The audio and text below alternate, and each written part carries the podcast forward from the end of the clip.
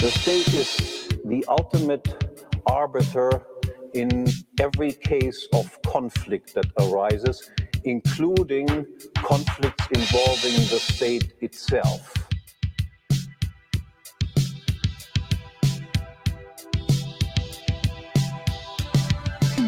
Now, if you hear this type of definition, uh, you immediately realize that this is a very unique type of institution. Just imagine that you get together with some friends and suggest that as a solution of social problems, in every case of conflict that I have with you, I will be the ultimate judge who is right and wrong, including also in cases of conflict that I start with you.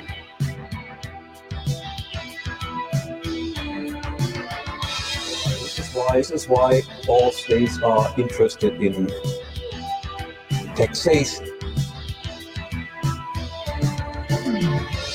We all know that if we have a conflict with the state that the state has actually caused, it is agents of the state that then decide whether they were right in hitting you on the head or they were not right. And you can predict, of course, what their decision by and large will be. Taxation.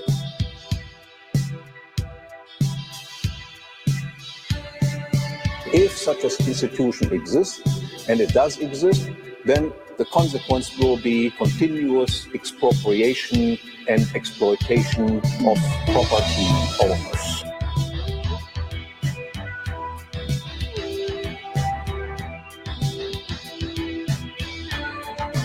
So there is an alternative source of income to the state besides taxes, and that is trying to gain control over the production of money itself.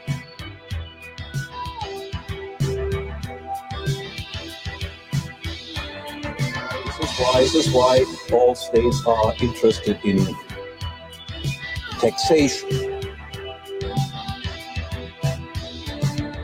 We all know that if we have a conflict with the state that the state has actually caused. It is agents of the state that then decide whether they were right in hitting me on the head or they were not right. And you can predict, of course, what their decision by and large will be.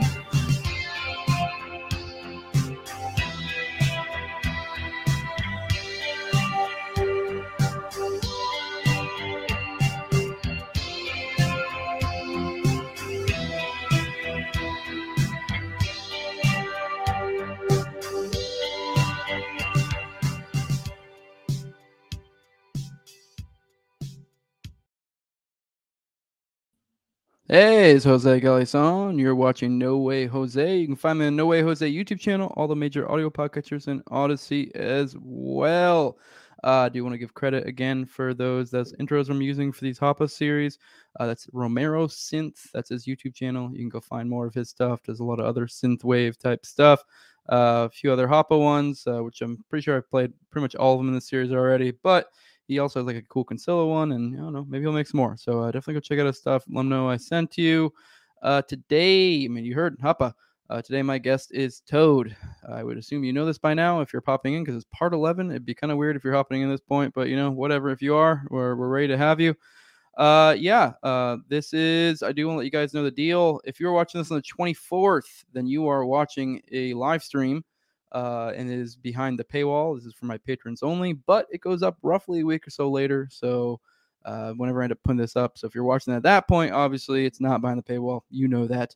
Uh, but if you want to be able to get those paywall type stuff, patreon.com, snowy Jose 2020. I do pretty much almost all my content like that, except for the rare uh, occasions and the Four Pony Boys. The Four Pony Boys series those will be live streams uh, pretty much always. But just about anything else will be, you know, barring so I don't know some current event thing or something. It'll be it'll be paywalled. So if you want that, the lowest level is two bucks though. So it's pretty cheap. But you know, uh, if, if you don't want to do that, it's cool. And You know, just wait for it to come out. Uh, the highest level is 20 bucks. 20 bucks are my sponsors. Uh, my sponsors are Mikkel Thorup of the Expat Money Show. If you want to get the hell out of Dodge, he's your guy. They also have Jeremy who's an Etsy shop at etsy.com slash shop slash raising liberty. You can follow him on Twitter at Jeremy Rhymes. Also, I have Toad, my guest for today, uh, my guest for all of these. Uh, he is my co-host or one of my co-hosts uh, on uh, Tower Gang. Uh, if you guys haven't seen yet, we just had Clint and Top Lobsta. Just was on Timcast recently. I'm actually going on on February 8th, so depending on this drops, it should probably come out beforehand. I think I'll probably drop this before that. There's no reason why I wouldn't. So uh, yeah, if you're seeing this when it's public, or if you're watching behind the paywall, keep an eye out for that. Also, just to let you guys know, February 9th, Reed Coverdale right behind me. Me and my buddy will be there at the same time. It'd be cool. We'll go hang out. It'll be a fun time. Uh, Cold Toad, I'm sure they'll probably hop on later. They said they uh, are planning on doing so, but they don't have a date yet. So I don't know. We'll see.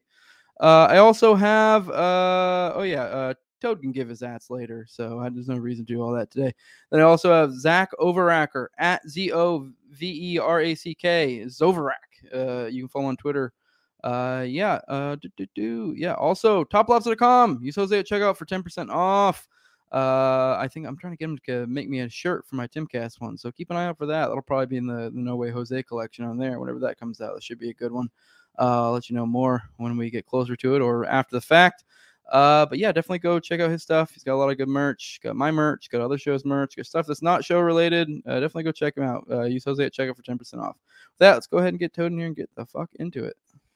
What's up, dude? Hell yeah. What's going hell, on? Hell yeah, man. Just got Yeah. back from vacation. Um, ready, ready and raring to go. Um, you missed out on a couple, uh, I think what one or two tower gangs. So um, I'm um, I'm, I'm ready to get back into it for sure. Um, It might have just been one. I think. I don't know. uh, it may have been one. It felt it felt way too long. Felt like too many. I had a fun time, but uh, yeah, I got I got sick there at the end. It was a bitch. So, uh, but I'm over it now. Uh, but yeah, I had a fun time on vacation. It was uh, I miss my boys though. I miss my boys. yeah. All right. so, Oh man. yeah. what what's I up? look pale as hell in this uh, lighting. This is ridiculous. Yeah, I don't know what happened. Maybe if it's the internet connection or what, but all of a sudden you got blurry. Maybe I got blurry. It's always it's hard to tell whose connection got slow. Could have been mine. I don't know. Could be Uh, but- both. I can yeah, check. both. I don't know. I mean, if you're looking blurry to yourself and not and not and I'm not, then it's probably is your no, I, I thought it was just a lighting thing. yeah. Well, all right, man. You ready to get into this? We're on chapter six on socialism and de- desocialization. Yeah, is that where we're at? Yeah, that's where we're at. Page one twenty one. For those who want to follow along. Um, 121. yep. All right. All right. Let's fucking do it. Hell yeah. Wealth can be brought into existence or increased in three and only three ways by perceiving certain nature given things as scarce, as scarce and actively bringing them into one's possession before anyone else has done so. Homesteading. By the way, this is just standard libertarian, uh, you know, property theory that we'll be going through here. But a lot of people do, a lot of people don't even know it. So uh, this might be new for some of you guys. But by producing goods with the help of one's labor and such previously appropriated resources, or by acquiring a good through voluntary contractual transfer from a previous appropriator or producer. Acts of original appropriation turn something which no one had previously perceived as scarce into an income providing asset. Acts of production are by their very nature aimed at the transformation of a less valuable asset into a more valuable one and every contractual exchange concerns the exchange and redirection of specific assets from the hands of those who value their possession less to those who value them more. I think that, in my opinion, that last sentence right there, I underlined because that's one thing I think a lot of people. I mean, I know I said like if we, the, Right. me and you probably, or uh, or really a lot of the guys probably that are listening to this thing would understand the basic economics of this. But that I felt like that one's an important point that a lot of people don't get because a lot of people will be like say stuff like, "Oh, I'm getting ripped off" or this or that. And you're like, no, if you bought the product, that means at that point in time you made a subjective decision that for whatever reason your uh, that product was worth more than the ten dollars you had to you, and that's why you were willing to give up those ten dollars for that item. It's, it's a very simple concept, but Right. it, I think it, it really says a lot.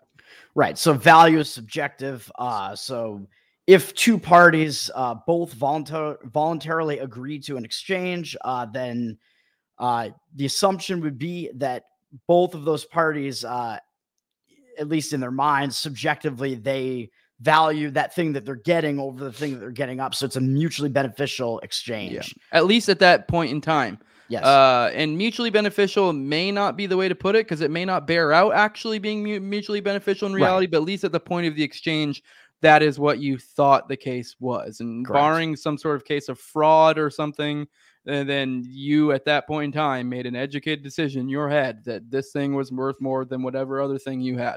It, it, it, Yes. you know, it's astoundingly simple, but it matters. hmm So, Yeah. uh, I don't know if you Am I have any less blurry, by the way? Uh, yeah, less blurry, but you're so weirdly bright. I don't know what happened. It wasn't like this before until we until we started. I, whatever. You're a, you're a glowing cue ball right now. Ah, that's uh, that's right. I don't know what's going on. Maybe it's your camera. All right, whatever. I, I think it is my camera. yeah, the people that are listening to this audio are like, shut the fuck up. Let's go. From this, it follows that socialism can only lead to impoverishment. First of all, under socialism, ownership of productive assets is assigned to a collective of, uh, of individuals regardless of each member's prior action or inaction relative to the owned assets. In effect, socialist ownership favors the non homesteader, the non producer, and the non contractor and disadvantages homesteaders, producers, and contractors. Accordingly, there will be less original appropriation of natural resources whose scarcity is realized. There will be less production of new and less upkeep of old factors of production, and there will be less contracting for all of these activities involve costs. Under a regime of collective ownership, the cost of performing them is raised, and that of not performing them is lowered. Do you have any thoughts on that one? Um, yeah, I mean, uh, he's sort of. Um, I mean, I, I think he's kind of he's just defining socialism as collective ownership, really, right? So, right. So if you're, uh, you know, taking what everybody has essentially and making that owned by the collective, if you want to say that, then uh, right, that's going to benefit uh, the people that don't actually own anything because now they're going to have a piece of something that they didn't have, and it's going to uh, detract from the people that did own something before because now they will own less. Yep, pretty standard stuff. Yeah, and he'll he'll get into more of what that means in later paragraphs. Because I mean, obviously, any socialist probably would be spurging right now, and you know, but it, it you know, this is it's he's not really getting into as much of the specific reasons. You'll you'll understand more going forward uh, if you don't already. All right. Second, since means of production cannot be sold under socialism, no market prices for factors of production exist. Without such prices, co- cost accounting is impossible. Input inputs cannot be compared with outputs, and it is impossible to decide if their usage for a given purpose is worthwhile or leads to the squandering of scarce resources in the pursuit of projects with relatively little or no importance for consumers. Because he is not permitted to take offers from private individuals who might see an alternative way of using a given means of production. The socialist caretaker of capitalist goods does not know what his foregone opportunities are. Hence, permanent misallocations of production uh, production factors must ensue. Uh, do, do, do, I'm trying- I had a thought. Uh, I mean, if you have anything, you can go now. Well, yeah, I mean, he's talking about the uh, socialist calculation problem. Mhm. uh, wherein uh, right you sort of you remove the ability to uh, actually have the market be uh, creating prices for goods at that point so you actually yeah you can't really uh, uh, i don't even know what the what the phrase i'm looking for is i'm losing my mind too but uh, I mean, I think a good way to maybe put it is because the, the the the line I made a point of earlier, the idea of like, uh, what was it? I mean, I'll, I'll see if I can find the specific line. Uh, it says every con- concerns exchange and redi- uh, redirection of specific assets from the hands of val- hands of those who value possession less to those who value them more. Now, if you're talking about individuals, now that's easy. That's super easy. If me and you are interacting and we have some sort of exchange it's easy for me to make a decision is this thing worth more to this than me and vice versa or what, what have you. Now if you get a group involved it, now because the idea being is now this is a group thing. So now there's some sort of group that has to be like we want this thing and we're willing to give this up. Now it has to become a collective decision or a group decision. Obviously this gets in the weeds of well how do we even you know determine what the group wants? Uh, it, it Mhm. just is way more inefficient essentially and, and it will allow for you know like the example of the people who are just the essentially the non-producers or what have you in the group the people who have you know gained more from this uh, they are going to have a little bit different incentives. They're going to have a little Yeah. bit of a different idea of what this thing should be worth. They also have not really put anything into this, really, in a sense. So yeah, it's a, it's the idea of like hey, should we give 10 billion to Ukraine? And you're asking some dude on welfare, it's kind of like, well, I don't care. like, yeah, I mean, yeah. essentially, yeah. Like if you can't uh, really price anything, then you don't even know uh, like what uh, things you should be putting your resource resources toward to actually create. Yep. Right, because you don't really know like uh, like what uh, you can't determine like what the uh, the uh, the costs are anymore of things, right? Yeah. So yeah, at that point you're kind of like just totally in the dark, and you won't mm-hmm. really know what you're uh, what you're doing there. And I think I was going to say at the end of the previous paragraph, he was also sort of he was basically saying that um, like if you are a non-owner uh, and, and, things are going to become uh, collectivized, then you become dis. He's already said this before, but you become disincentivized from actually even producing anything because uh, it's essentially uh, your costs are going to be raised to produce anything. So, yep. Yeah. Third, even given some initial allocation, since input factors and the output produced are owned collectively, every single producer's incentive to increase the quality or quantity and slash or quality of his individual output is systematically diminished. And his incentive to use input factors so as to avoid their over or underutilization is reduced. Instead, with gains and losses in the socialist firm's capital and sales account socialized instead of attributed to specific individual producers, Everyone's inclination toward laziness and negligence is systematically encouraged. Hence, an inferior quality and slash or quantity of goods will be produced, and permanent capital consumption will ensue. Uh, the the example that comes to my mind is I think everyone's probably heard, especially in this is in regards to like rape. And I'm sure we've all heard the example of that that one horror story of the girl who was like raped in the middle of I don't know where it was, some some huge population, and a lot of people heard they they, they like they they like they were looked out their windows, were kind of like, what is this? I don't remember the specific example. Someone probably out there knows, but the idea being is no one called the cops, no one did anything, and this is in a high, like a very high population area and this is, I guess, this is actually kind of a semi-common phenomenon that when there are more people and there is a essentially an action that needs to be taken, like only one specific action needs to be taken. What happens in a group is a lot of times it diffuses the responsibility to where the idea is like, well, you know, like I don't know, I'm sure someone else will do it. And if you're dealing with a group, especially dealing with like economics or or what have you, or or should we buy this thing or should we produce that thing? Um it's it's the kind of the idea of like if you're in a it's everyone's been in a group project before where you, you just have you pass off all the work to that one guy.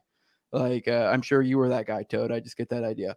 But like yeah so because it's like well i mean i don't need to do this someone else will do it. And it's just it's almost human nature. You like you can't help it. So you know if you get it down to more individual and actually people have something to be gained from doing something or you know it it makes it more likely that it actually gets done in, in an efficient manner right and he is also saying that um because you can't like price anything anymore you're going to be misallocating uh mm-hmm. like your resources uh and it's going to lead to sort of a permanent consumption of those resources because you're not getting it right yeah all right. Fourth, under a regime of private property, the person who owns a resource can determine independently of others what to do with it. If he wants to increase his wealth and slash or rise in social status, he can only do so by better serving the most urgent wants of voluntary consumers through the use he makes of his property. With collectively owned factors of production, collective decision making mechanisms are required. Every decision as to what, how, and for whom to produce, how much to pay or charge, and whom to promote or demote is a political affair, any disagreement must be settled by superimposing one person's will on another's view, and this invariably creates winners and losers. Hence, if one wants to climb the ladder under socialism, one must resort to one's political talents. It is not the ability to initiate, to work, and to respond to the needs of consumers that assures success. Rather, it is by means of persuasion, demagoguery, and intrigue through promises, bribes, and threats that one rises to the top. Needless to say, this politicization of society implied by any system of collective ownership contributes even more to impoverishment. Yeah. So, I mean, again, he's sort of hammering on, um, well, sort of the uh, calculation problem, but uh, mm. what was I thinking like two sentences ago? Um, I mean, this is like a group dynamic thing that we were kind of touching yeah, on yeah, earlier. So, this is a thought that I had as well right. when I was thinking about this earlier. That that this very idea right here, the the right. idea that if you're in a group as opposed to just one person being like let's do this thing now you have to convince the group Right. and so that creates it brings in a whole different set of talents which don't be wrong that's a good talent to have to be able to learn to be able to convince groups to you know pursue certain endeavors Mm. but it's you know if you're trying to be effic- efficient it's also like the person who's able to encourage people to do certain endeavors isn't always going to be the guy uh, you know he may have a different set of skills. He may not be the same guy who is also skilled at determining what actually is the correct course of action. He's just good at ginning up groups or what have you you know?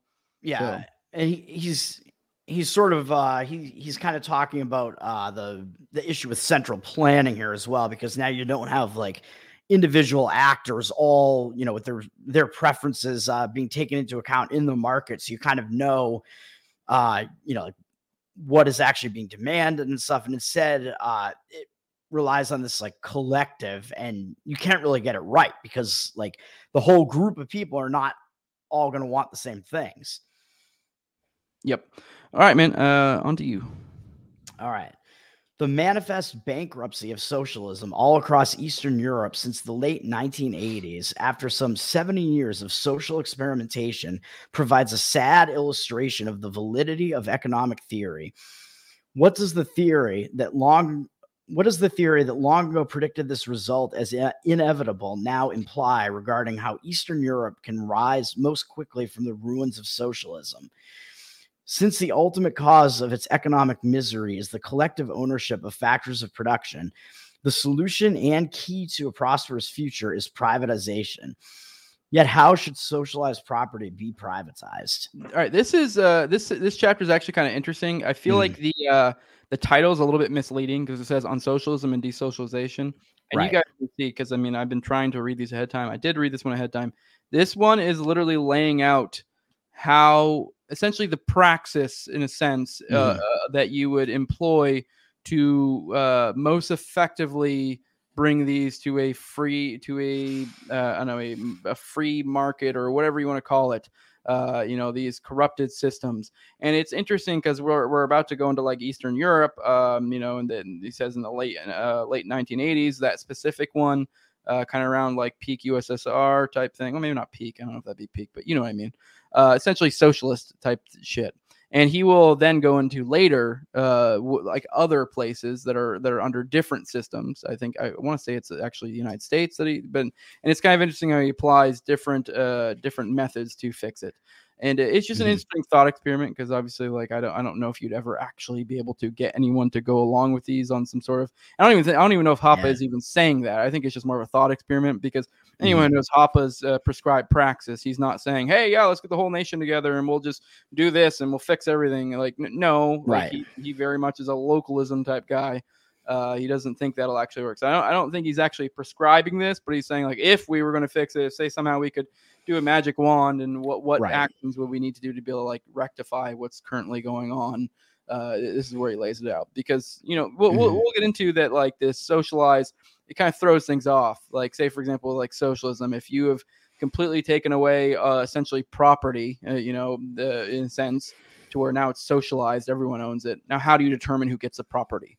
What is this, like, Exactly. a mad dash for homesteading? Like, wh- what do we do? Like, and he'll break it down here. It's it's kind of interesting, but so Right. this is weird one. Yeah, Right. So yeah, uh, yeah, and in that one, he's basically just saying, yeah, like we have basically observed that these uh, socialist uh, nations of Eastern Europe, like all collapsed essentially due to that economic system, and now the question is, like, what can they do? Uh, like we know that the answer, we actually know that the answer is uh, that everything should be privatized, but like in the real world here, what are we uh, about to do here now that we have all this? property that has been socialized yeah like what do we do with that property yeah. Like, what's the most fair and effective way to right get this to a privatized uh, society of some sort? Because right Yeah, because it, it Right. does it is weird. Like, what do you do when theoretically the entire nation owns everything, or the entire group of people, or at least under this current conception, owns everything? right If the you know, because I mean, obviously we don't think that's a, a proper way to do it, but Mhm. like, who if technically everyone owns the factory, then okay, now we're going to a private system. Now who owns the factory? Right. Is it really fair to just be like, well, whoever homesteads it first? Like that, that doesn't, I don't know if that Right. really is the, the most fair way to go about it. right. Uh, like and he, he lays yeah, out good reasons why. I mean, that might be some people's instinct, but he, like, for example, he brings up a point like, like say it was some government facility and you were just the, the one security guard that manages it and nothing was Mhm. going on with it. Uh, is it fair for you know? Oh, we're oh we're going to private society. Oh, it's mine, mine now. Right. Like no, this was a guy who was working for the state, and Right. he kind of had this unfair advantage, you know, due to his you know leeching off of you, and Yeah. now just got this property just like that because you turned into like a homestead situation. And I'm Yeah. yeah, yeah, pretty sure Hoppe is not going to say that we should now treat all of that property as just being unowned, so that all of it is Yeah. just homesteadable. And I'm pretty sure he's no, also not going to say that it should just be divided up equally amongst everybody. I don't think Yep. he's going to say either of those things. No. All right, uh, let's keep going. An elementary yet fundamental moral observation must precede the answer to this question. Since socialism cannot arise without the expropriation of assets originally created and owned by individual homesteaders, producers, and or contractors, all socialist property ill-begotten from the very start should be forfeited. No government, even if freely, freely elected, can be considered the owner of any socialist property. For a criminal's heir, even if he, hims, even if himself innocent, does not become the legitimate owner of illegitimately ill, ah, of illegitimately acquired assets. Because of his personal innocence, he remains exempt from prosecution, but all of his inherited gains, inherited in quotes, must immediately revert to the original victims, and their repossession of socialist property must take place without their being required to pay anything. In fact, to charge a victimized population a price for the reacquisition of what was originally its own would itself be a crime and would forever take away any innocence that a government previously might have had. Yeah, I, I do want to bring up. Uh, this is probably a good time to bring up something. I don't know. I guess because I, I feel like a lot of people might hear that, especially if you aren't super familiar with that, like libertarian economic theory or whatever. Like you may think, well, that just doesn't seem fair. Like, because say for example, if uh, my dad stole property and then gave it to me, and I didn't even know it, and then years later, come to find out the rightful owner is like, yo, what the hell? like what do you do there And ac- according to uh, our systems of beliefs you would say well it needs to go back to the rightful owner and that doesn't Yeah. mean me the person who got the property from my father did anything wrong it's just the way it is and i think a good example of this is be something like reparations because that's essentially kind of what that is. In theory we're technically not against reparations. Now if we're talking about something like slavery you get in the weeds it's because like it's the idea of that like you need to actually prove that. You can't just Right. collectively be like oh anyone with a dark skin tone gets reparations. It, Right. it also needs to be like an actual legitimate and an individual level like well, okay well what property was taken from you? Who has it now? And when you're talking about something that happened hundreds of years ago it gets borderline impossible to be able to litigate and yeah, so you need there to prove that yeah. like chain of ownership. Yeah. yes so and, and that's essentially what this is is saying is like it, just because these people have the assets whether they're innocent or not does not mean that they get to then keep it uh, you know if Right. so and that's Right, that's so- that's fair uh, i know it sounds seems unfair in certain ways to, sometimes because you're like well i didn't do anything wrong you're like okay but yeah but it's not yours so Well, I mean, I, I don't know. Yeah, because like say, um, you know, if you boil it down to more of like an individual uh, problem, like hypothetical here, like say some guy uh, like stole your wallet, and then he gave your wallet to some other guy. Like, should that guy be expected to uh, be able to keep that wallet? No, no, but, No, but I think I know a lot of people would would think would it's just a confusing uh, thing that a lot of people don't think about. Yeah. Like it's the it's the yeah it's um it's the good example is the FTX stuff like uh, a lot of that Mhm. stuff. Uh, essentially a lot of those people basically got their money stolen, and that money went to like is particularly like Democratic Party type stuff. And I believe they actually straight up said, "Yeah, we're not giving the money back." And it's like that is a travesty. Like that's how that's supposed to work. Like you're supposed to do that. Like um, everyone's heard of like you know they'll be like if you buy a gun from someone, you got to make sure it's not stolen because you know. And the reason why is not just because I mean, to, to some extent, I think the government has gone nuts with like stuff like that to be able to like you know do gun law type stuff to be able to justify it. But that actually is Mhm. because it's not your property; it's somebody else's. It's not actually because you know uh, like if you buy a stolen gun, that doesn't mean you're like, well, I bought it fair and square, so it's mine now. Like, no, if someone's able to prove that that was stolen from them and somehow Right. up in your possession, it's rightfully theirs. So Right. So he's saying, yeah, like they're probably it's probably not justifi- justifiable to punish that person, whereas it probably is Mhm. justifiable to somehow punish the person who did actually steal Yes. it. Uh, but yeah, of course, in any case, uh, it is just to uh allow the person whose property was taken to reacquire that property. Yeah, and I've heard some. I don't remember who, but I, I- don't know if I necessarily agree. But I, I've heard people make cases uh, that you know, if in that case, the person who who ended up with the property may be entitled to some sort of recompense by the person who stole it, or something like that. Because you are kind of wasting people's time. I don't know the specifics of that. I've, I feel like I've heard somebody argue that before. Uh, I'm not saying you'd be entitled to a lot, but I mean, You mean f- like from the person who stole it? You mean potentially like if Yeah, they like, if, if- if they were misled and they didn't know that it was yeah. I mean, yeah, yeah. Because I mean, obviously, here, they, but they, at the very least, they're entitled to their money back. Like, yeah, you know so I, I don't know if they'd be entitled to anything more uh, i mean that depends uh, you kind of get into the weeds when you get into the specifics of stuff like that i Mhm. mean a lot of our our different uh, even the people the, the good austrians a lot of them are differ a little bit on on minutia like that but you know point being is you know uh, it, it's not yours but all right let's keep Right. going Yeah, I mean the other thing that he made me think of here is uh, when a government has already like seized that property from you, but then they're also making you pay for its usage. Like that is what they're doing now with like a whole bunch of things, like public transportation. Like oh, you have to pay for a ticket for this thing that you're already being taxed to fund. You know what I mean? It's Mhm. so that yeah, what he's mentioning there just it happens all the time uh, in a in a system of government. And of course, yeah, what he's going to be, uh, what he's alluding to here that he's probably going to be talking about is that, hey, if we have a way of taking this uh, property that the government has confiscated and somehow giving it back to the people that have, like, you know, maybe the best claim to it, like the people that can sort of almost, maybe not necessarily prove, but maybe the people that have been stolen from by them the most, that maybe that might be the just solution here.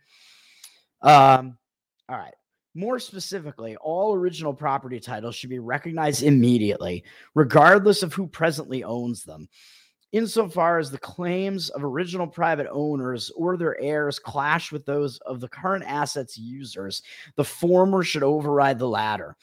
Only if a current user can prove that an original owner heir's claim is illegitimate, that the title to the property in question had initially been acquired by coercive or fraudulent means, should a user's claim prevail and should he be recognized as the legitimate owner?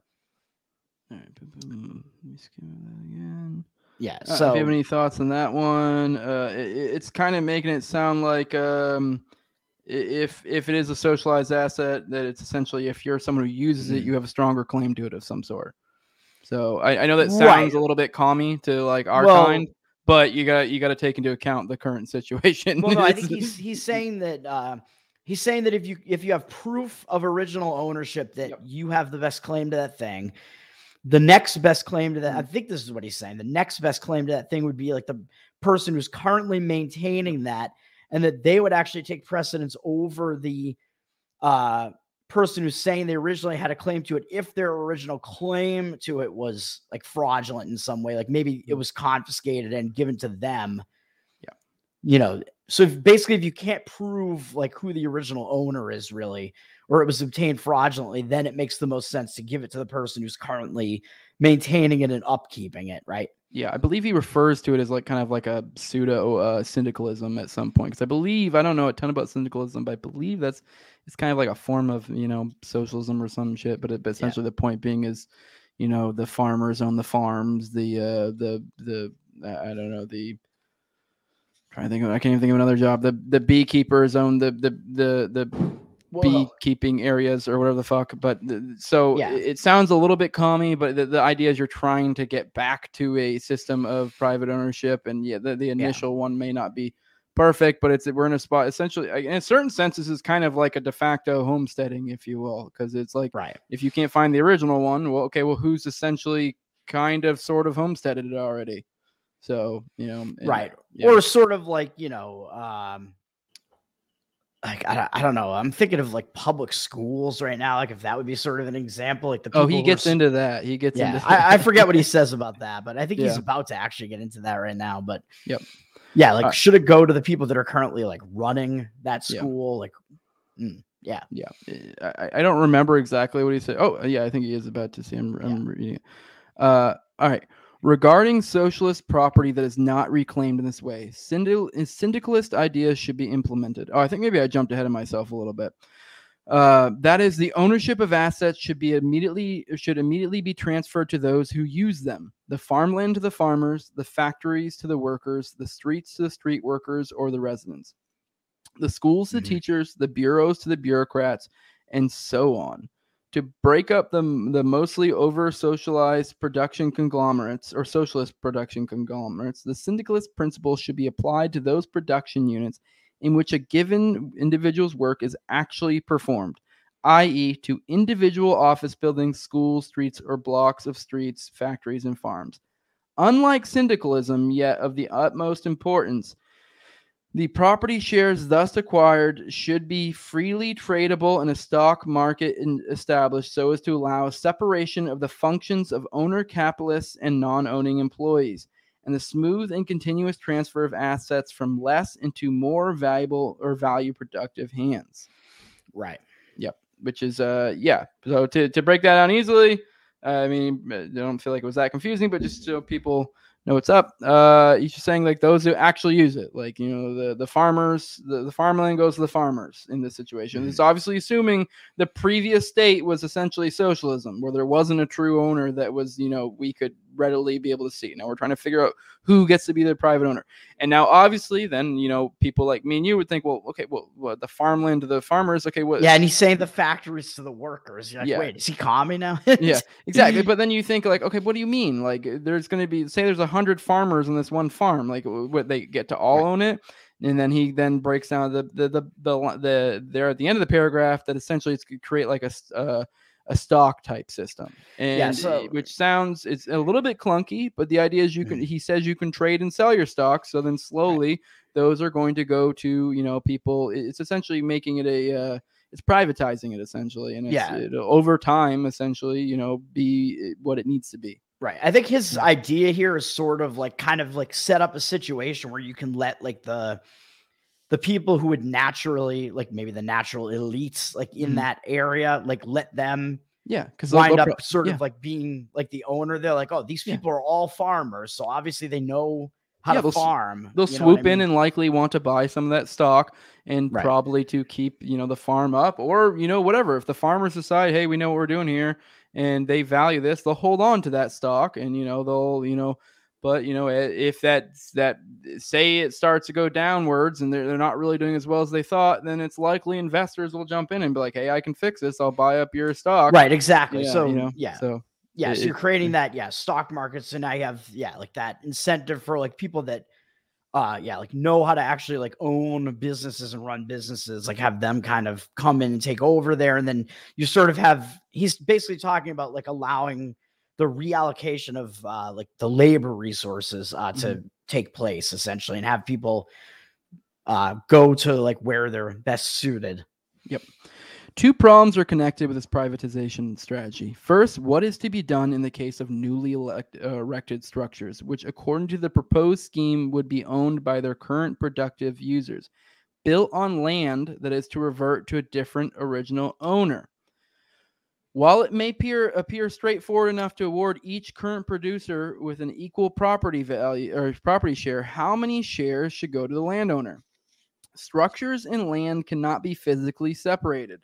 In terms of economic theory, there are absolutely specific uh, complementary production factors whose relative uh, contribution to their joint value product cannot be disentangled.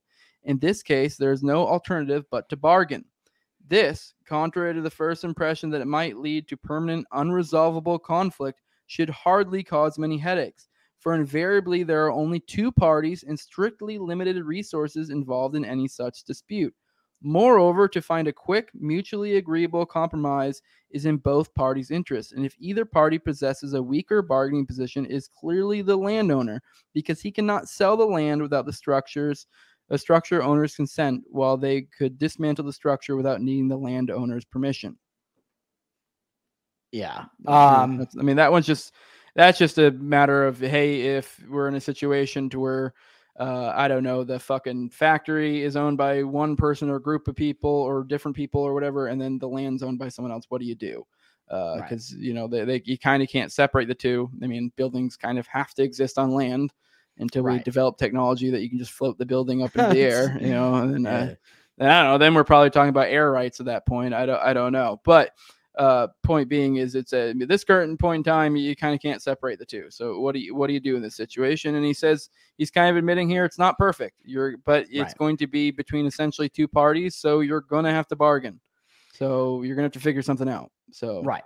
Yeah, Yeah. So yeah, he's talking about yeah the like the landowners and I guess the like the I don't know if he's saying like the workers who might now like like what who's who is he saying exactly or like whoever owns the uh, Whoever owns the building buildings, of some yeah. sort, whether it's you know because he broke down, it could be people, a group of people have stocks to where they have like uh, you know a certain percentage of ownership amongst themselves, right uh, you know, uh, or it could be you know, for who knows. It depends on the structure and the and the the land really. So, uh, Right. yeah, that, that so it's just the idea of you know coming to solve this conflict essentially. yeah and again like he was in the previous uh, paragraph where he's kind of you know wanted to set up a situation where these people are kind of gonna have to figure it out let's say that really that what that is is the free market Yep. like that would be the yeah the ideal situations yeah let the free market do its thing Yep.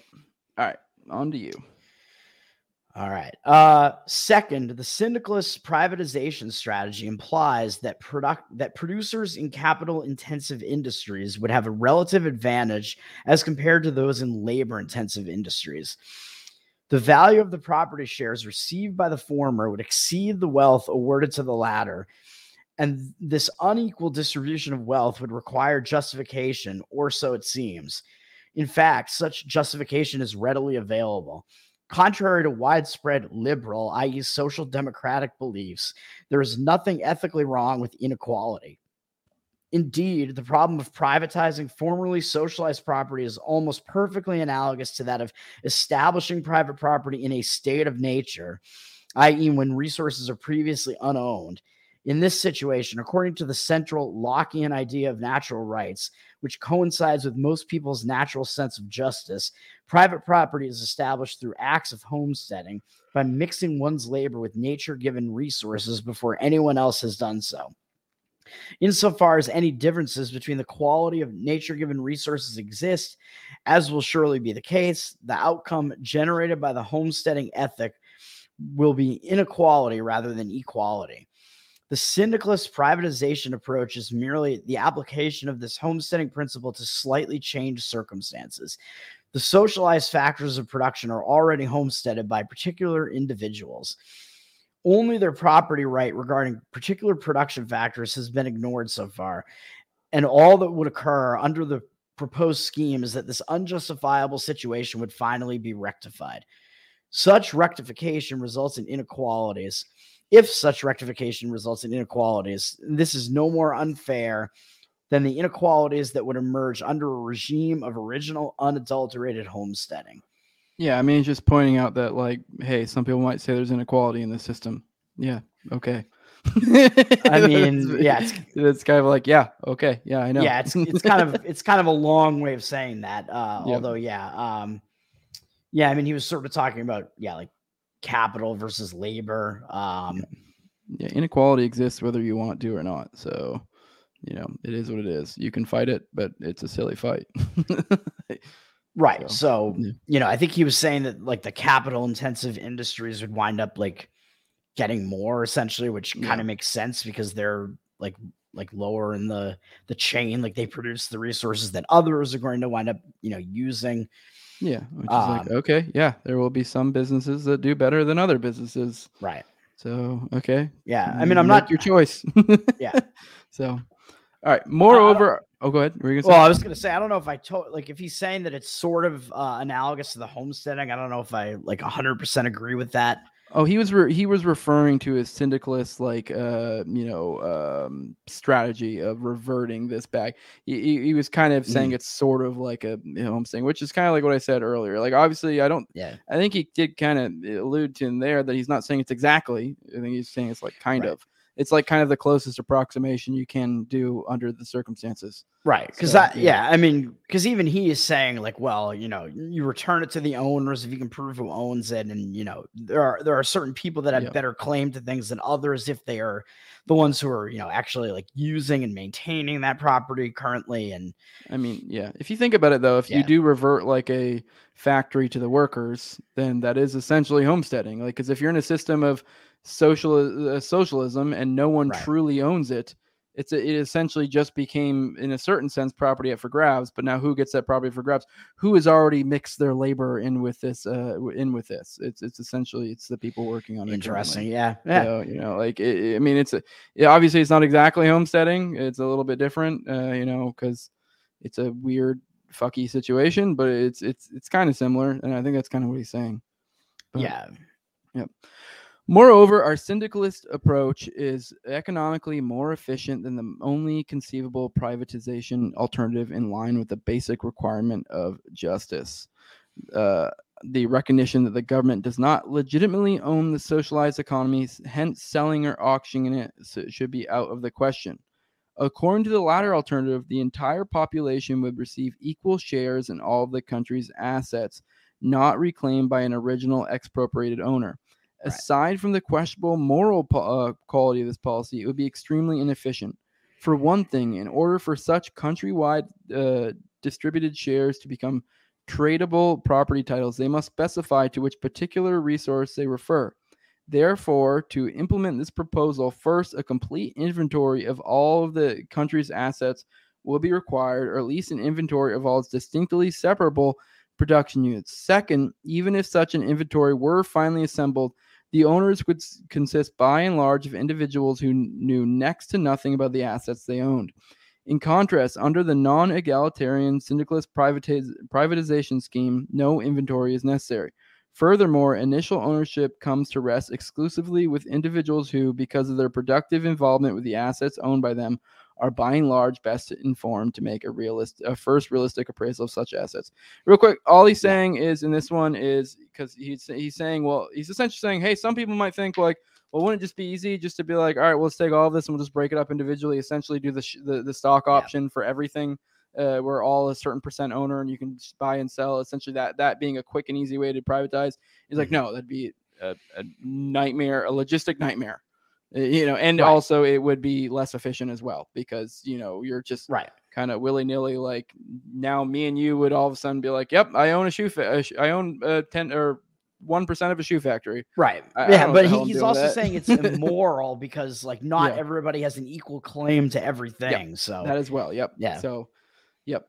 and yeah, again, like that's like pretty much like that would be like communizing things Yeah. again, basically. So it doesn't, yeah, it doesn't make sense in any way. It would be a weird communist com, uh, communist privatization sort of scheme because Mm. essentially he's saying like if we broke it down and you did the stock thing, so it would essentially becoming privatized in Right. a in an unfair way. I don't know if I necessarily call it commie because then you could still buy and sell your shares and such, and Yeah, yeah, in in, in a sense, eventually that would revert to a good you know running.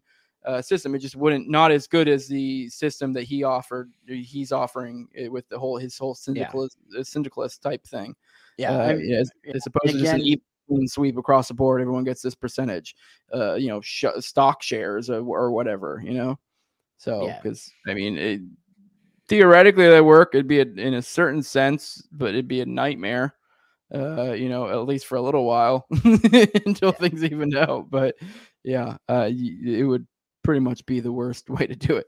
Right. Um, Again, he's yeah hammering on you know the fact that uh like equality doesn't exist essentially like Yeah. trying to force uh, equality uh into the Mhm. equation here like that's not going to work and uh he also did mention that uh because all these assets are confiscated the government uh morally cannot uh benefit from having to get rid of all these things. Like they are not allowed to sell these things, right? And like make any money off of it or anything like that because Yep. they have stolen all of it. So that's also out of the question. Yep. In conjunction with the privatization of all assets according to the principles outlined, the government should adopt a private property constitution and declare it to be the immutable basic law for the entire country. This constitution should be extremely brief and lay down the following principles in terms as unambiguous as possible. Every person, apart from being the sole, uh, uh, apart from being the sole owner of his physical body, has the right to employ his private property in any way he sees fit, so long as in do, so doing he does not uninvitedly change the physical integrity of another person's body or property. All interpersonal exchanges and all exchanges of property titles between private owners are to be voluntary. These uh, rights of a person are absolute. Any person's infringement on them is subject to lawful prosecution by the victim of this infringement or his agent, and is actionable in accordance with the principles of the proportionality of punishment and strict liability. And we don't really break that down too much. He's just saying, hey, we should say, hey, Yeah. fucking essentially anarcho-capitalism, Right. know. Like as part of this privatization of everything, you are figuring out like who the private owners of these things are, and you need to be able to maintain Yep. private ownership of things. And Yep. yeah. As implied by this Constitution, then, all existing wage and price controls, all property regulations and licensing requirements, and all import and export extris- uh, restrictions should be immediately abolished and complete, complete freedom of contract, occupation, trade, and migration introduced. Subsequently, the government, now propertyless, should declare its own continued existence unconstitutional insofar as it depends on non contractual property acquisitions, that is, taxation and abdicate. Obviously once again this is very clearly as i said before he's not saying this is like what could actually be done. He's just saying like if we were to do the most efficient way possible to to you know go move this to a private property society how would we go about it? In in specifically in a socialist country in a full-on socialist country is what he's referring to. This is the way to do it uh, and in that last paragraph, I don't really not really much to add to it. He's just saying, hey, the government should, you know, unalive itself. right. Basically, yeah. Like, yeah. Like, I don't think it's realistic uh, that they will uh, actually do that. But, you know, may, maybe in a situation where they have, uh, like this, where they've lost everything, like, you know, like they're, they pretty much are just gone at that point. So, Yeah. All right. Um, part three. The result of this complete abolition of socialism and the establishment of a pure private property society and anarchy of private property owners regulated exclusively by private private property law would be the quickest way to economic recovery for Eastern Europe. From the outset, by and large, the population would be amazingly rich. For although the economies of Eastern Europe are in shambles, the countries are not destroyed. Real estate values are high. And despite all of the capital consumption in the past, there are still massive amounts of capital goods in existence. With no government sector left and the entire national wealth in private hands, the people of Eastern Europe could, could soon become objects of envy among their West European counterparts. All right, on to you. yeah, I'm just uh, trying to think of like, yeah, when this book was written, like around 2000 or so. Like, with, I- like, I I don't know if he's talking about like the Balkans. I think he specifically said 1980 Eastern Europe. Oh, so, okay. So yeah, so he might be talking about yeah. So maybe still like kind of that area like Romania, like some of those countries that were formerly communist, yeah, yeah, yeah. I, I think he was like, or maybe he might. Oh, he might just be talking about the former Soviet states. Yeah, then, yeah. really, I think that's yeah. kind of like Soviet, maybe some of the other communist type stuff. So he's talking about a full-on commie type place. So there, there's Yeah. not like a that that that's the that's the context of this. yeah, which like Romania was, and still like a lot of those like Balkan states, like Yugoslavia, basically was, and that broke Mhm. up, and all the, uh, you know, the Soviet Union, obviously, Mhm. kind of like a lot of that kind of happened around the same time. Yep. Uh, all right. Moreover, releasing factors of production from political control and handing them over to private individuals who are allowed to use them as they see fit, as long as they do not physically damage the resources owned by others, provides the ultimate stimulus for pr- future production. With an unrestricted market for capital goods, rational cost accounting becomes possible. With profits as well as losses individualized and reflected in an owner's capital and sales account, every single producer's incentive to increase the quantity and or quality of his output and to avoid any over or underutilization of his capital is maximized in particular, the constitutional provision that only the physical integrity of property, not property values, be protected guarantees that every owner will undertake the greatest value productive efforts, efforts to promote favorable changes in property values and to prevent and counter any unfavorable ones as might result from another person's actions regarding his property.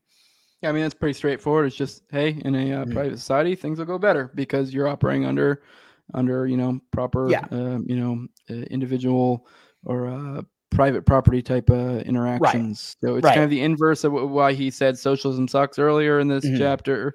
Uh, it's the inverse yeah. is well, you're now you're getting away from that, and so now you know you'll be able to have actual, you know, uh, individuals be able to make their own decisions about their property uh, to their yeah. own benefit or you know detriment, and you know, so well, yeah, and, and, and, yeah, and you have prices, so you yes. uh, you are able to do that like uh, you know risk analysis, the cost benefit analysis, and figure out like the more optimal ways to produce the things that you're producing, you know, and yep. optimal resource usage and whatever. Mm. Yeah. Uh, specifically, the abolishment of all price controls eliminate almost instantaneously all present shortages, and output would begin to increase immediately, both quantitatively as well as qualitatively. Unemployment would drastically increase temporarily, yet with flexible wage rates, without collective bargaining, and without unemployment sub uh, without unemployment subsidies, it would quickly disappear. Initially, average wage rates would remain substantially below Western rates, but this too would soon change. Lured by comparatively low wages, by the fact that East Europeans will expectedly show a great need for cashing in, liquidating their newly acquired capital assets so as to finance their current consumption. And above all, by the fact that East Europe would be a no tax free trade haven large numbers of investors and huge amounts of capital would begin to flow in immediately. Mm-hmm. Yeah, so I, I mean, we can any... keep going. I don't, I don't have much to add to that one. yeah, just like obviously, like you know, you're gonna have so you know a bunch of unemployment, uh, yeah. like at the outset there, just because you're shuffling things around in the economy and people have to figure out like where they're gonna go mm-hmm. again. It's uh, but Right, but that you know because you have all this uh, stuff that has uh, been returned to uh, private owners, like all the incentives are going to line up for people to uh, start being productive again and stuff like that. Mm. And he's even sort of talking about how like you know it's going to incentivize uh, because they're going to be producing things. It's going to incentivize other countries and whatever to like trade with them as well, and it might even encourage migration into mm-hmm. these uh, new territories. And he, of course, you know, he's using East Europe as an example. As we said, if they were to do this, you know, if the place is freer, well, there you go. Like people are going to want to trade with them, people are going to want to move there, etc. Yep. Uh, the production of security, of police protection, and of a judicial system, which is usually assumed to lie outside the province of free markets and be the proper function of government, would most likely be taken over by major Western insurance companies providing insurance for personal property, police action, the prevention and detection of crime, as well as the exaction of compensation, is in fact part of this industry's natural business. If it were not for governments preventing insurers from doing so and aggr- and arrogating this task to itself with all the usual and familiar inefficiencies resulting from such a monopolization. Likewise, being already in the business of arbitrating conflicts between claimants of competing insurers, insurance companies would naturally assume the function of a judicial system. Yeah, so a lot kind of in that small paragraph there. That is like one of the major. Yeah, uh, he's wrote a whole book on this. yeah, that Hoppe makes. Yeah, probably more than one. Yeah, he, yeah. he writes about uh yeah private defense and stuff like yeah. that. And what was that private production of defense? I think it's it is else? called the private production. Yeah. private production of defense. I'm pretty sure. Yeah, and I think Bob there's Murphy, I think there's an and in there somewhere and something else, but I, I don't know. Maybe might just defense be private and security. Defense. Maybe I don't know. Maybe I don't know. I, I, I, I, listened to that audiobook forever ago. It's a good one. It's a really good one. Yeah, yeah. I Pretty much anything Hoppe does is good, but yeah, so yeah, I have yeah. most of his uh, works, uh, hard copy, like most of his books and small yeah. uh, writings and stuff. Um, yeah, yeah it's so a, it's a lot for one paragraph. You are right. Although yeah. it is like also not a lot. I mean, but if you understand what he's saying, because right. you know, insurance right. companies, it would make sense if. Mm-hmm. You insure your house, it would make sense that they do not want to lose their investment exactly. because you know or not their invest. I guess in a sense it's sort of well, an investment because you're paying them to insure it. Mm. Uh, you know, if something happens to it, they have to pay for it. They don't want to exactly. pay that, so exactly it's cheaper if you have a three hundred thousand dollar house and it only costs them, especially if they're able to like you know collect, I guess collectivize, but in a good way. Uh, you know, all the other homeowners and they're able to create some sort of security system in that relative area or whatever. You know, amongst other homeowners or or whatever asset it is, uh, you know, it would make sense yeah. that they would be like, well, I don't, you know, like I do I really want to pay out three hundred thousand dollars or whatever the thing is? You know that they're going to. I guess if I'm thinking houses, that'd probably be more things like I don't know, like a fire department or something. Maybe an insurance company would probably pr- provide of some sort. You know. Yeah. So. Yeah. So. Yeah.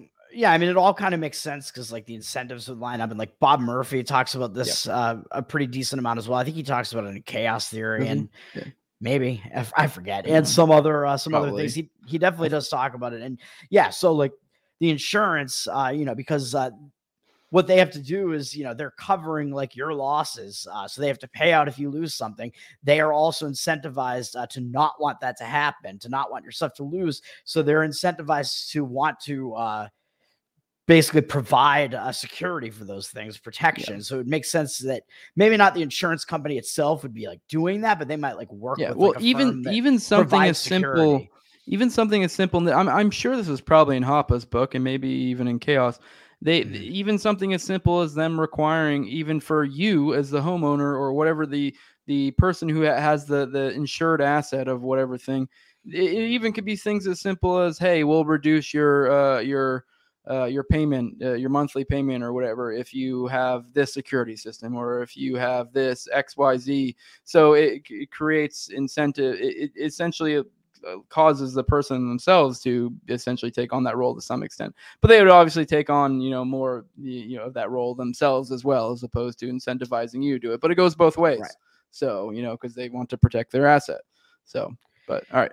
Right. Exactly. Yeah. So, um, yeah, and I don't know. Like I was in my mind, I had like the health insurance uh, scheme that's going on right now, kind of in mind because like the incentives there are almost reversed because uh, they uh, like with the pre-existing conditions thing where they have to like uh, insure people that already have damage to what they're insuring which in this case is their body yeah you know what i mean like uh, this kind of uh, takes those uh, bad incentives and like reverses that whole thing puts them Yeah. all like in the yeah Yeah, a true Like, free market uh, health them insurance would correct, essentially. incentivize you to be more healthy because you're like, well, I don't want to pay more.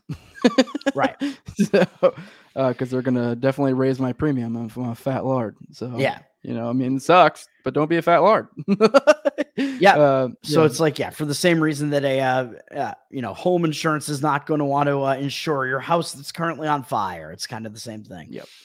All All right. going. Uh, yet more important than the entrance of big business, such as insurance companies, into the field of security production would be the influx of large numbers of small entrepreneurs, in particular from Western Europe. Facing a heavy tax burden in the welfare states of Western Europe, as well as being stifled there by countless regulations, licensing requirements, labor protection laws, mandated working and shop opening hours, an unregulated private property economy in Eastern Europe would be an almost irresistible attraction. Soon, the large scale influx of entrepreneurial talent and capital would begin to raise real wage rates, stimulate internal savings, and lead to rapidly accelerating process of cap lead to a rapidly accelerating process of capital accumulation. Rather than leaving the east, migration would quickly take place in the opposite direction, with increasing numbers of Western Europeans abandoning welfare socialism for the unlimited opportunities offered in the East. Finally, faced with increasing losses of productive individuals, which would put even more pressure on their welfare budgets, the power elites of Western Europe would be forced to begin desocializing Western Europe as well. Yep. Yeah, so that's pretty cool. So, kind of what I was already saying, where you know, if the Eastern European countries were to do this and have free markets, they would be incentivizing a lot of people and businesses to leave the more socialist countries for those countries. And then, you know, it's sort of like what we talked about with the decentralization thing where you have smaller uh, states that are kind of competing with each other, and then it would actually force the socialist states to have to compete more and you know possibly uh, eliminate some of their socialist policies in order to do that, and in order to have businesses stay there and people stay there. Yeah, yeah, that was something we were talking about in the secession chapter. Yeah, that was a good one. Yep. All right. Uh, postscript on privatization and welfare states. This is kind of how I was saying earlier, how it'll be. Um, well, he was specifically talking about socialism here, and I guess you could. I mean, yeah, it's funny because Hoppe would actually make the case these states are socialist as well, but he means Right. he's meaning more in like a different degree, like a you know, like a full-on socialism in the other degree. And, Yeah. But all right. and a Wha- ton of footnotes in this chapter, and then Yep. this page is all a footnote. It has one Yep. sentence on it, like you said. Not even a sentence. not the even sentence doesn't yeah. finish. It's Yeah. two lines, and then moves, the sentence continues into the next page. That's how much. There you Foot, go. that's how much uh, footnotes are on this. We're not reading the foot footnotes, folks. We'll be here forever. Yeah. Uh, plus, that'd be boring as hell. I've read uh, them. Yeah. yeah. While it should be clear from the foregoing considerations why, from a moral as well as an economic point of view, the Western welfare states require as thorough a reform as the former socialist countries of Eastern Europe, it is important to note that the method of privatization must be different in both cases. The syndicalist privatization strategy proposed for formerly socialist countries applied, as will be recalled, only in such cases where no identifiable previously expropriated private owner or heir of socialized factors of production existed. If such an owner heir could be identified, then he should uh, uh, then he should be again installed as private owner. If and only if no such owner heir existed, could it be considered just to install the current and slash or past users of socialized production factors as their private owners, because they and only they have been an objectifiable uh, intersubjectively ascertainable tie to these resources tie to these resources only they of all people have de facto homesteaded the factors of production in question. Thus only their ownership claim can be said to have any real objective foundation. Uh, da, da, da, what- yeah, I mean, I uh, I'm yeah. I'm trying to figure out exactly what he's saying there because I hadn't made that like uh like if he's making a differentiation there between the like dissolved sort of socialist states of Eastern Europe and Western Europe if they were to like start privatizing their uh like government confiscated assets. it sounds like he's actually just kind of restating the previous in that Yeah. paragraph what what he was talking about previously. He's just restating it because Yeah, like, I don't know why it would really be different. he's it's worded weirdly because he is just saying in uh, uh da, da, da, he's saying that essentially the syndicalist syndical, syndicalist privatization strategy proposed for blah blah blah blah only in these cases essentially what he's saying is he's, and he's breaking it down again. He's just he's just reframing it reframing the previous uh strategy before uh then going on to to to state the next one uh is what he's doing. So that way it's kind of a refresher. It, it's weirdly worded and it's confusing. I, I, I remember when I read this earlier, I think like last week, I had to, I had to reread it because it took me a second to fucking soak it in. It's weird. Yeah.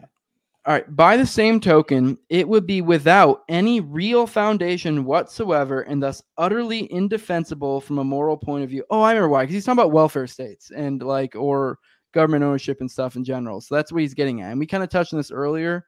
Uh, the the idea of like if it's like a government, uh, if it's like a you know um, some uh fucking uh, someone who worked for the government, whatever. I think I think he didn't Mhm. really go into that so much in a socialist site in this you know socialist scenario because theoretically everyone's a government worker in that situation. So I think that's why he didn't really make a differentiation. Whereas somewhere like here in the United States, it's a little bit different. You have like your your government employees or your or your people who exist off of uh, taxes. You know, say welfare. Uh, you know, it's a little bit different, and he's going to get into that. All right, Yeah. that, that okay. clears yeah. up. That- by the same token, it would be without any real foundation whatsoever, and thus utterly indefensible from a moral point of view if private ownership and the publicly owned production factors of the mixed welfare state economies of the Western world were assigned to public sector employees Yeah, I get what Uh, he's saying. Yeah. yeah. Yep.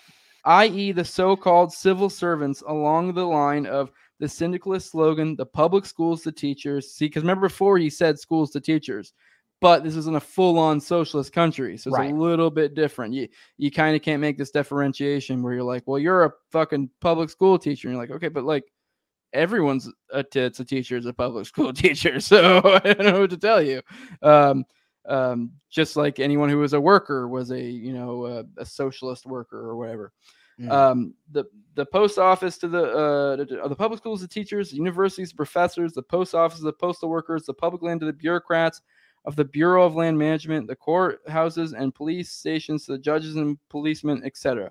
Indeed, to do so would constitute nothing less than a moral outrage, even in the rather typical case where the public property in question is not the result of a prior expropriation of some formerly private owner of this property by means of the government's power of eminent domain, in which case the property should be simply returned to the original owner heir.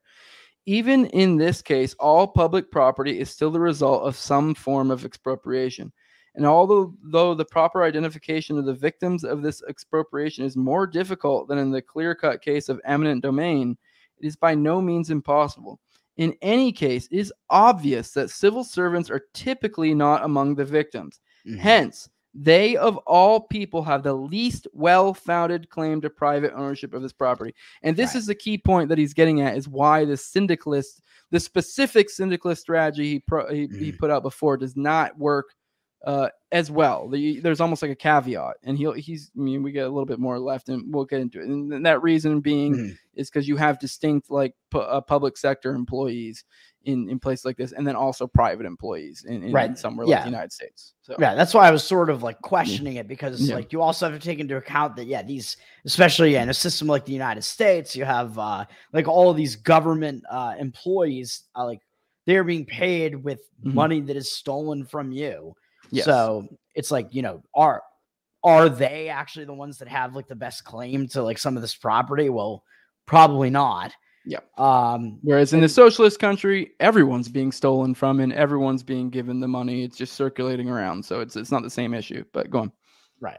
Uh, All right. Um, uh, you want to take the last page? And if you have any yeah. more comments, you can add it. Yeah. Uh, publicly owned buildings and structures were all financed by taxes. And as far as undeveloped public land is concerned, it is the result of a public, i.e., tax funded and enforced policy prohibiting the private appropriation and development of nature and natural resources. Hence, it would appear that it is taxpayers, in accordance with their amount of taxes paid who should be given title to public buildings and structures, while undeveloped public lands simply should be opened up to private homesteading. Keep in mind that civil servants are not taxpayers, even though in public discourse they frequently fancy themselves to be so. Rather, their net income is typically paid out of taxes paid by other individuals working in the private sector of the economy. Civil servants are tax consumers, just as public welfare recipients are tax consumers rather than taxpayers. Hence, civil servants as well as welfare recipients should be excluded from private ownership in formerly public buildings and structures. Both civil servants and welfare recipients live off of other people's tax payments, and it would add insult to injury if they, instead of those who had paid their salaries and handouts, as well as the public buildings and structures that they occupy and control should be awarded ownership of these buildings and structures. As regards underdeveloped public land available for private homesteading activities, every public land manager, ranger, etc., should be excluded for a similar reason from homesteading land currently occupied and formerly guarded by him against potential private developers. He may be permitted to homestead other public land that is presently occupied and formerly guarded against private development by other government agents. But to allow him to homestead land he currently occupies would give him an, an advantage over other potential homesteaders that would be that would be manifestly unfair in light of the fact that it was he paid in this by nah, that it was he paid in this by taxpayers who had previously kept these taxpayers off and away from this land. Wow. Yep. Big well, uh, closing paragraph there. Uh, there's a lot going on in that paragraph, I would say. So that's that's kind of what I remember uh, of this uh, chapter that Hoppe was talking about. That's the more, you know, sort of like the U.S. type of situation, uh, like sort of the Western democracy situation where it's like, well, yeah, you have uh, people that are like the net uh, consumers of the tax money, which are the welfare recipients and the uh, government employees, like they don't have as much claim to all this stuff as the people that are actually paying for it and paying into it. Yeah. And it sounds like he's saying too in this uh he refers to them as welfare states like what we have uh that essentially public land public buildings and structures or whatever like stuff that's you know technically owned by you know the people or the government or whatever you want to call it Yeah. those should actually be uh awarded to uh like the title should be given to the taxpayers uh and you know he says in accordance with their amount of taxes paid uh, et cetera, et cetera. Uh, I mean, obviously that would probably be a nightmare to do. So he's he's not really prescribing the previous syndicalist strategy because we're in a different situation. Because now it's now it's not everyone's being stolen from to the same amount. Uh, some Right. people are actually receiving are are receiving nothing but money from the government as opposed to putting anything in.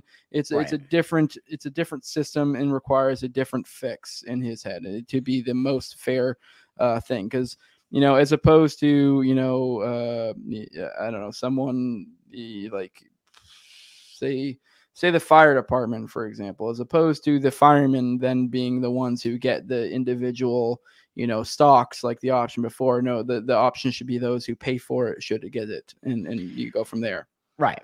And if, Yeah. you know, if you're like being forced to, you know, like pay like a school teacher salary or something like that, uh, like really, uh, what you should be doing is because you know, like you might want to pay somebody uh, to be like a teacher for your kid anyway, but you should be able to choose who that is, and like you don't, you're only going to going to want to pay for somebody to do that if they do a good job. Yep. You know what I mean? So I think he's kind of saying like we got to go back in that like direction. So those like those people who are actually the ones who pay uh for those things, like they are uh the ones who really should determine like how this is going to happen. Yep.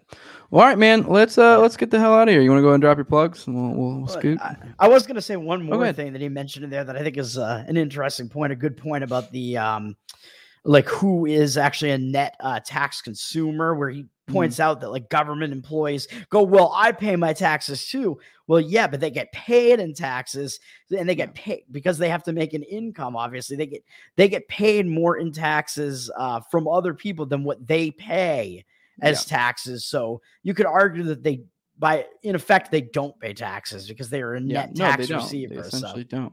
Right. Uh, I mean, they do and they don't. It's actually, I actually think uh, public employees shouldn't pay taxes because it's like, why? It's just, it's like an annoying. yeah, just, thing, just they're- reduce their salary instead. Yeah, reduce their salary and you know they don't have to pay taxes and to make things a lot easier. It also, I mean, I think it's done intentionally. Uh, it is because then they get to say, "Well, I'm I'm one of you. I pay my Yep. taxes just like Yep. you do." Like Yeah, that's I pretty can- much why. yeah i contribute and it's like well yeah, yeah but that money was money from other people like even even even if you do buy into this whole government thing it's it is just silly when you think about it you're like well Yeah, okay it- well then you can like if you're a if you're a public sector employee if you're a uh what do they call it what's the term they use that, that kind of makes it sound nice the uh uh public servant if you're a Mm. public servant then why Right. would you pay taxes Right. And think it- about it. Like if taxes go up, uh, you know, and those people are supposedly taxpayers, like they don't I don't think they have to really worry about taxes going up because their um uh, salary is just going to go up uh, with some of that tax money, right? So like so I they mean, don't yes have they don't no. have yeah, I mean, yes and no. It I depends. mean, I mean, it's an typically, scenario, but you know what I'm getting yeah, at. yeah, like yeah, yeah. I mean, especially especially like somebody that's in like yeah, especially somebody that's in like the federal government or something like that who claims to pay taxes. Like, no, like you know, like maybe they technically pay taxes, but whatever, like whatever happens with that, if taxes increase, they're just gonna increase their own uh salaries, you know. So All right, man. Let's get out of here. You want to go drop your plugs? yeah. Uh Tower Gang Toad. I'm Toad. Uh Tower Gang Toad on Twitter. I have my OG account back and I switched the at over. So now I'm back to a somewhat decent following, I guess. Uh Tower Power Hour is the show that I do with Jose and Tower with Gang. Crap. Now I did it. I did what you did. God, it's instinctive. Tower Gang is Yeah. what it's called now. Yeah, wait, for Uh, those who aren't aware, we we changed it at episode 100. We changed the Tower Gang, and I actually think uh, kind of glad we did. For one, it was like a changing of an era. Two, it's also Yeah. like And I have the No, shirt on this time too. God damn it. yeah, Yeah. Like for example, like eh, I don't know, it's better. It's better. Uh, better branding. For example, like when uh, Clinton Top went on uh on Timcast, it said on the banner, it said uh Clinton Top of Tower Gang. Whereas like if it was like that would have been a nightmare if it was like Clint and top of tower power hour. Like it just would be it's a clusterfuck. So, but I don't know, whatever. Uh, that's a neither here nor Yeah. there. Bores people. Uh, Yeah, oh, I, yeah. I was just gonna mention, yeah, all of that. Yeah, so Tower Gang, uh, it's a show that uh, both of uh, we're Jose and I are two of the uh, many hosts of that. We do it with Fat Dave, aka Cole, and as you just mentioned, Clint from Liberty Lockdown, Top Lobsta, uh, and sometimes Reed Coverdale, and we are the most offensive uh, podcast on the planet. We are every Wednesday night at 9 11 p.m. Eastern. We'll be on tomorrow night with another new episode. And we are um, making the runs uh, through Timcast right now. And Clint and Top Lobsta went on last week. So if you haven't checked that out, you can go find that episode. Uh, it was not uh, like a Tower Gang episode, but I still haven't watched uh, the after hours. Uh, I got the vibe. That I still have to watch that fun. too. Yeah. I, have I was told they were going to release it publicly, and I, I haven't seen it anywhere. I keep looking for it. So, I subscribed just so I could watch it. So I how will, much you uh, gonna pay for that? Uh, minimum is 10 a month. Ah, fuck! I don't want I to know. ten bucks for that. Yeah, right, so uh, so I did it. Yeah, just so I'm doing it for the duration. the Tyler. Yankee, I know you're a patron, and I know you've done this with other shows before.